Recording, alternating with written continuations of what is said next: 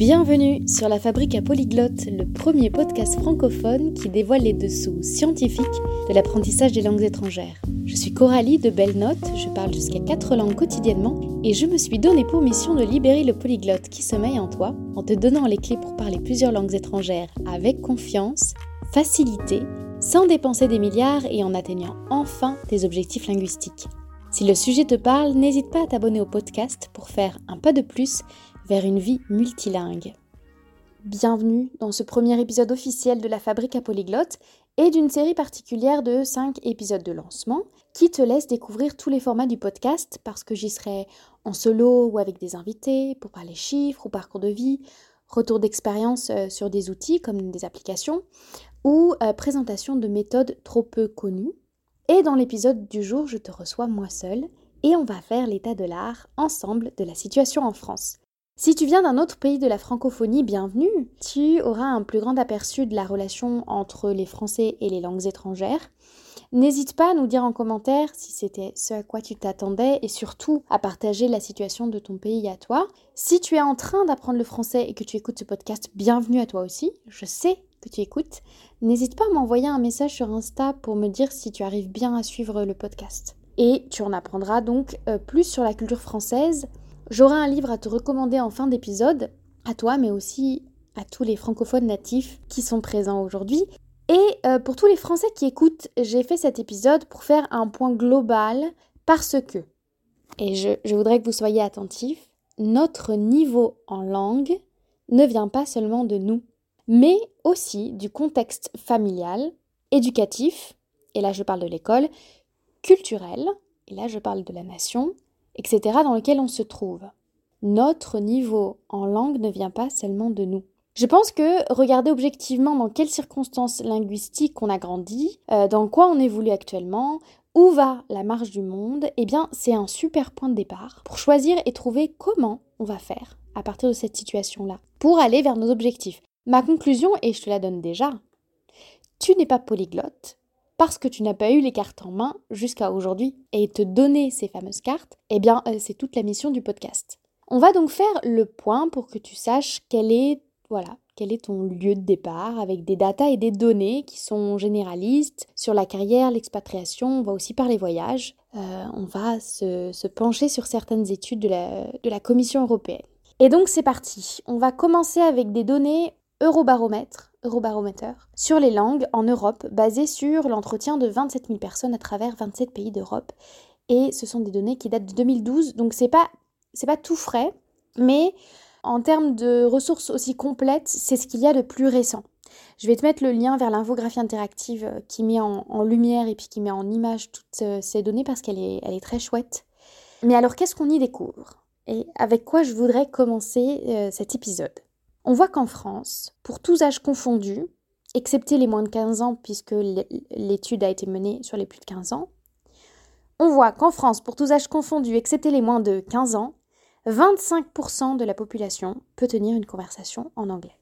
Je répète, en France, 25% de la population peut tenir une conversation en anglais. Si on exclut les locuteurs de langue native, ce sont seulement 22,87% des Français qui peuvent parler anglais toujours en excluant les natifs de langue anglaise parce que c'est un peu de la triche. Pour les 15-34 ans, ce chiffre, il va remonter à quasi 32%, c'est-à-dire un tiers de la population. Pourquoi est-ce que je prends l'anglais comme baromètre?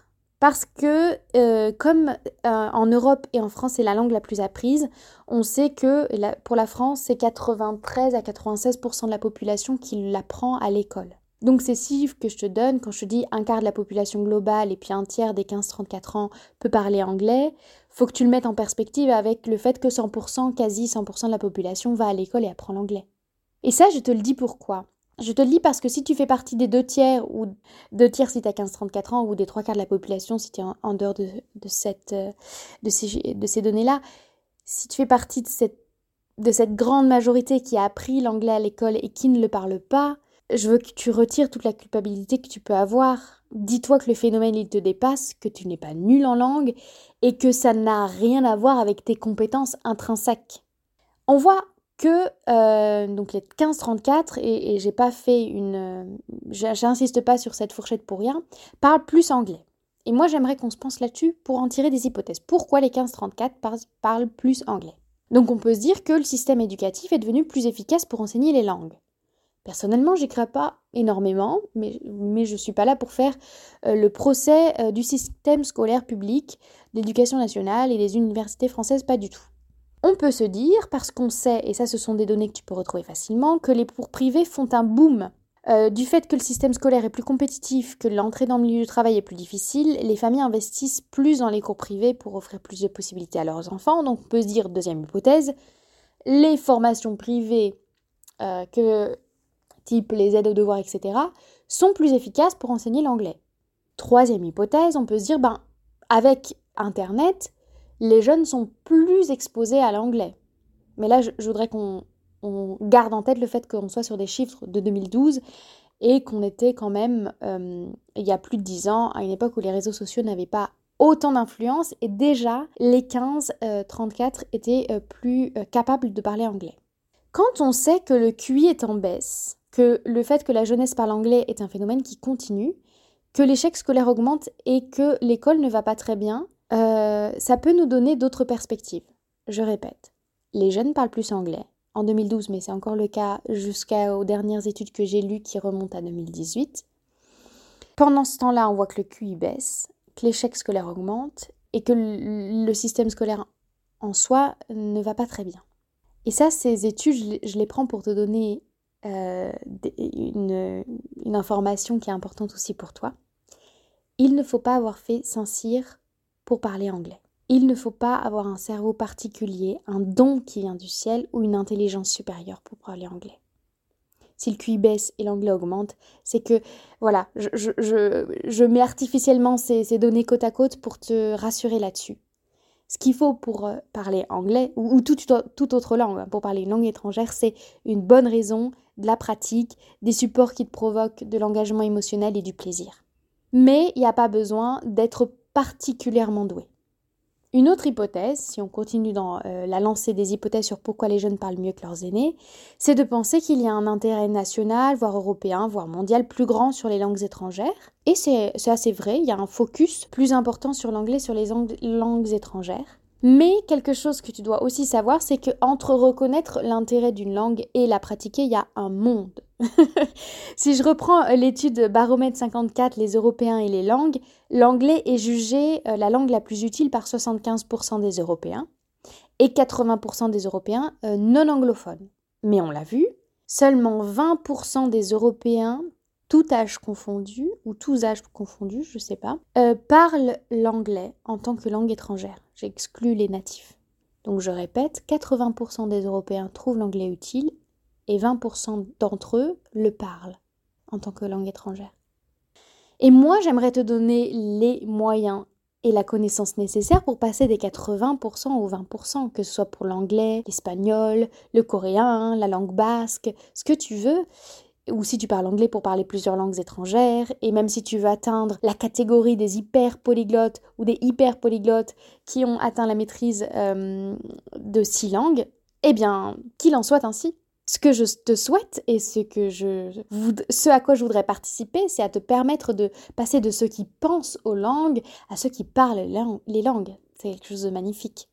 Au corps défendant du système scolaire, je pense que l'apprentissage des langues n'est pas une discipline qui est adaptée à l'école.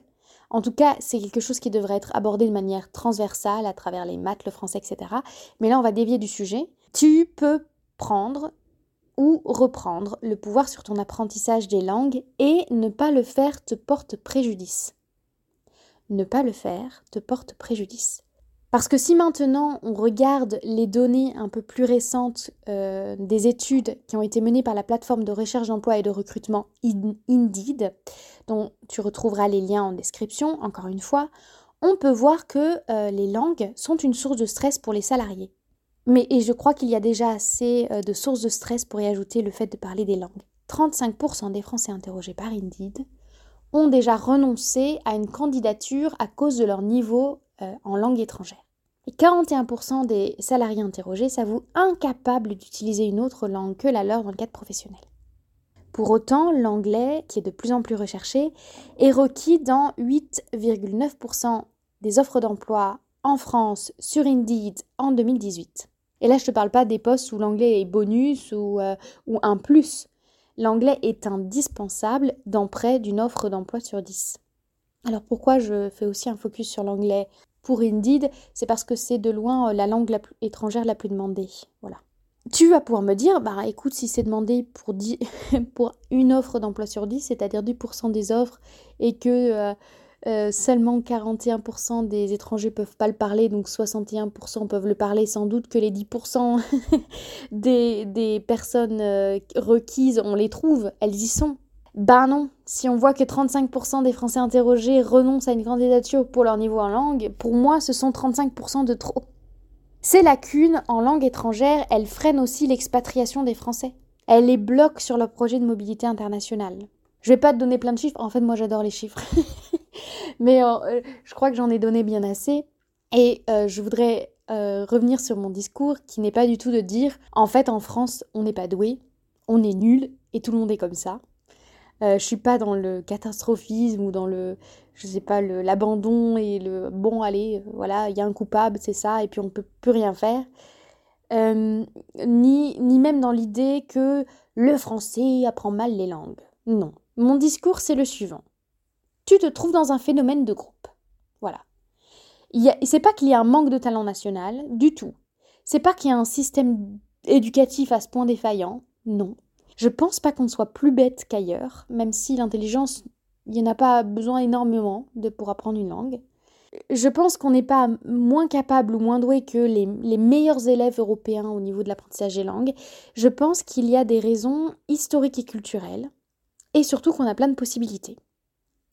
Si je fais un petit point sur les raisons historiques et culturelles, nous, en France, on a la chance d'avoir été un pays, même si euh, utiliser le passé c'est un peu triste, d'avoir été un pays qui a rayonné euh, dans les siècles passés. Et un pays magnifique qui a influencé et, même fabriqué l'histoire. Et dans ces moments-là, pour tous les pays qui influencent ou fabriquent l'histoire, eh bien, c'est les autres qui apprennent notre langue et nous, on a moins besoin de faire l'effort pour ça. Aujourd'hui, euh, on a tendance à parler l'anglais qui est euh, relié à la civilisation qui influence le plus. Voilà pour cette parenthèse historique brève, c'est-à-dire que on n'a pas eu besoin, durant tous nos siècles de gloire, d'apprendre beaucoup plus euh, la langue, puisque c'était notre langue qui était utilisée pour communiquer. Je me sens trop ignorante pour m'étendre davantage. C'était une première piste de réflexion pour te t'apprendre à dézoomer de, toi et de tout ce que tu peux relier à toi, ta relation aux langues étrangères. Voilà, moi j'essaie de, de, de, donner un peu plus de perspective. Passons aux raisons culturelles maintenant, qui sont aussi passionnantes. Il y a en France, encore une fois, c'est pas une critique, c'est presque un, un, un constat, voilà, des spécificités culturelles qui sont en défaveur de l'apprentissage des langues étrangères. En voici quelques-unes de ces raisons. Il y a en France, et pour le coup ça c'est beau, une culture de l'écrit. On apprend le français par l'écrit à l'école, même si à, ce moment-là on sait déjà le parler, et on a tendance à parler comme on écrit plutôt que l'inverse. Et ce phénomène-là, il est remarquablement décrit dans un livre qui s'appelle Ainsi parlent les Français, qui a été écrit par un couple de Canadiens qui sont Julie Barlow et Jean-Benoît Nadeau, et qui ont eux-mêmes traduit cette version française de la version originale écrite par eux-mêmes, donc The Bonjour Effect. Et donc, nous, chers Français, nous reproduisons notre rapport à, à notre langue maternelle, qui est un rapport par l'écrit, sur les autres langues. Et ça, ça marche pas très bien. Deuxième facteur culturel aggravant, il y a une histoire française d'unification de la langue forte et qui va bien avec le centrisme parisien, et qui est très différente de l'histoire euh, de l'espagnol pour l'Espagne et de l'italien pour l'Italie. En France, cette unification de la langue, qui a été en défaveur des langues régionales et des cultures régionales, euh, cette culture centralisée donc va de pair avec une discrimination forte à l'accent. Pour les accents régionaux, mais aussi pour les accents étrangers.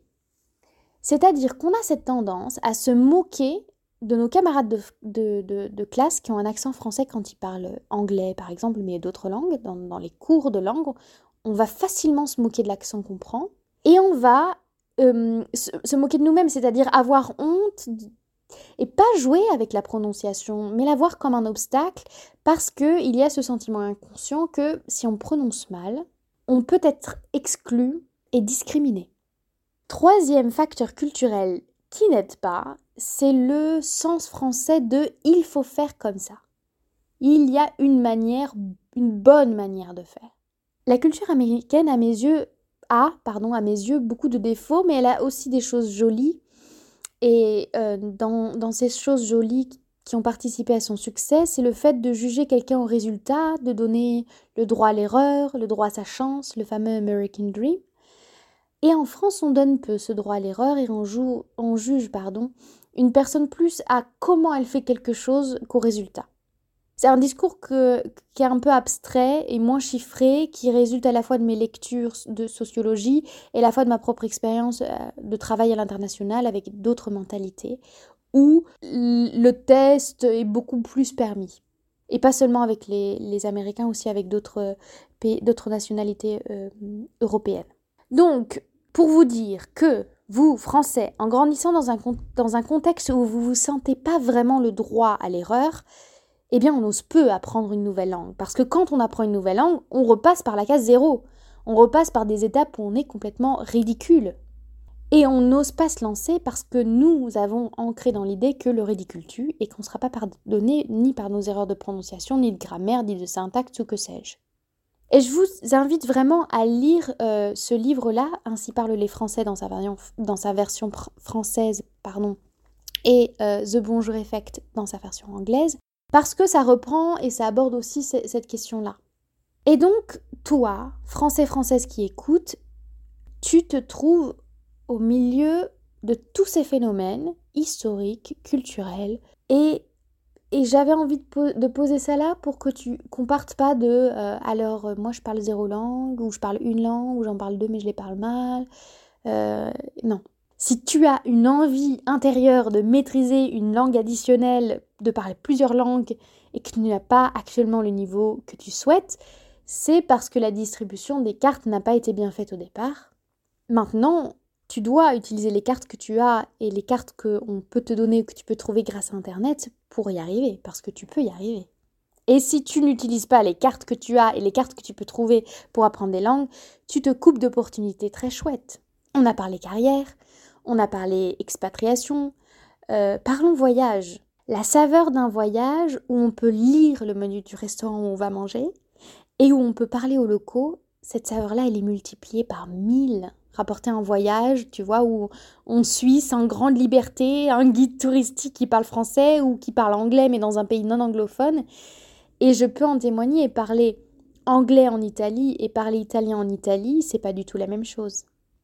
Pour, pour l'expérience qui est la mienne, je, je, peux témoigner, oui, oui. Donc je sais pas si avec cet épisode, qui est, j'espère qu'il n'est pas parti partout dans tous les sens et qui est arrivé à t'apporter euh, la perspective que je souhaitais, je ne sais pas si avec cet épisode je réponds exactement à la question du pourquoi tu n'es pas encore polyglotte. On a soulevé des hypothèses ensemble. Je te le répète, ce podcast, il a surtout la mission de te dire comment tu peux le devenir. Et j'aimerais rajouter, parce qu'aujourd'hui on est sur le pourquoi, pourquoi tu devrais l'être, si tu le souhaites, hein, bien sûr. Aujourd'hui, l'anglais perd de sa prédominance. D'une part parce que euh, il est relié à une civilisation qui elle-même perd de sa prédominance, on y reviendra. La langue est un superbe thermomètre géopolitique parce qu'elle est liée, et ça on en a un petit peu parlé, aux pays qui ont de l'influence politique. Mais l'anglais perd aussi de sa prédominance parce qu'il y a une autre volonté politique européenne d'aller vers le plurilinguisme. Et ça, c'est pas nouveau. Hein. La recommandation 1383 euh, qui date de 1998 de l'Assemblée parlementaire du Conseil de l'Europe qui s'intitule Diversification linguistique, il parle d'objectifs de trilinguisme pour tous les citoyens européens. Et tous les efforts euh, de mobilité internationale qui sont faits avec les programmes Erasmus, entre autres, ils visent à permettre ce plurilinguisme. Et ils prennent de plus en plus d'ampleur. Et, le, le plurilinguisme lui-même prend de plus en plus d'ampleur. Et tu peux t'attendre à ce qu'il y ait de plus en plus de parts laissées aux langues étrangères dans ta vie professionnelle future. Et aussi à ce que ces mouvements internationaux, auxquels peut-être tu participes parce que tu as bougé ou que tu as prévu de bouger, eh bien, ils créent une plus grande mixité culturelle et linguistique dans les familles et donc dans la tienne, à, à travers la formation de couples culturellement mixtes et linguistiquement mixtes, par exemple. Si je fais une projection là sur le futur, imaginons que tu aies deux enfants que tu as déjà peut-être maintenant ou que tu es dans le futur. Imagine que l'un épouse une personne irlandaise, que l'autre épouse une personne espagnole, qui aurait, je ne sais pour quelle raison, des origines polonaises, tiens, et qu'ils mettent leurs propres enfants, c'est-à-dire tes petits-enfants, dans des crèches anglophones, ou, ou, pourquoi pas euh, germanophones, tiens. Imagine le joli mélange linguistique à la maison. Le futur, on est d'accord, ça reste du pronostic, on n'apprend pas une langue étrangère comme on souscrit à une assurance vie, il faut avoir une vraie raison de le faire. Mais j'avais envie de terminer, tu vois, sur une ouverture pour te laisser entrevoir toutes les opportunités qui s'ouvrent à toi avec euh, les langues étrangères. Dis-moi, est-ce que tu as réfléchi aux obstacles qui t'empêchent aujourd'hui d'être au niveau linguistique que tu souhaites? Est-ce que tu avais identifié des choses uniquement internes ou externes, c'est-à-dire des choses pour lesquelles tu n'avais pas encore de mise et comment est-ce que tu imagines le monde de demain de ce point de vue-là? Voilà, j'adorerais qu'on continue la conversation en commentaire. Il y a peut-être mille raisons qui font qu'aujourd'hui tu ne parles pas plein de langues. Mais j'aimerais te dire aussi qu'il y a mille manières d'apprendre des langues et qu'on trouvera la tienne ensemble. Merci d'avoir écouté cet épisode de la Fabrique à Polyglotte jusqu'à la fin.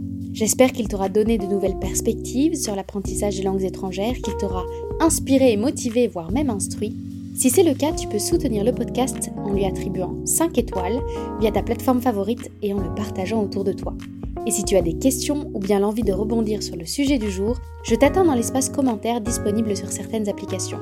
Pour recevoir encore plus d'astuces et de conseils concrets pour passer à l'action, inscris-toi à notre newsletter hebdomadaire disponible sur www.belnote.co. Le lien sera situé dans l'espace de description. Sur ce, je te souhaite de belles conversations en langue étrangère et je te dis à bientôt pour le prochain épisode.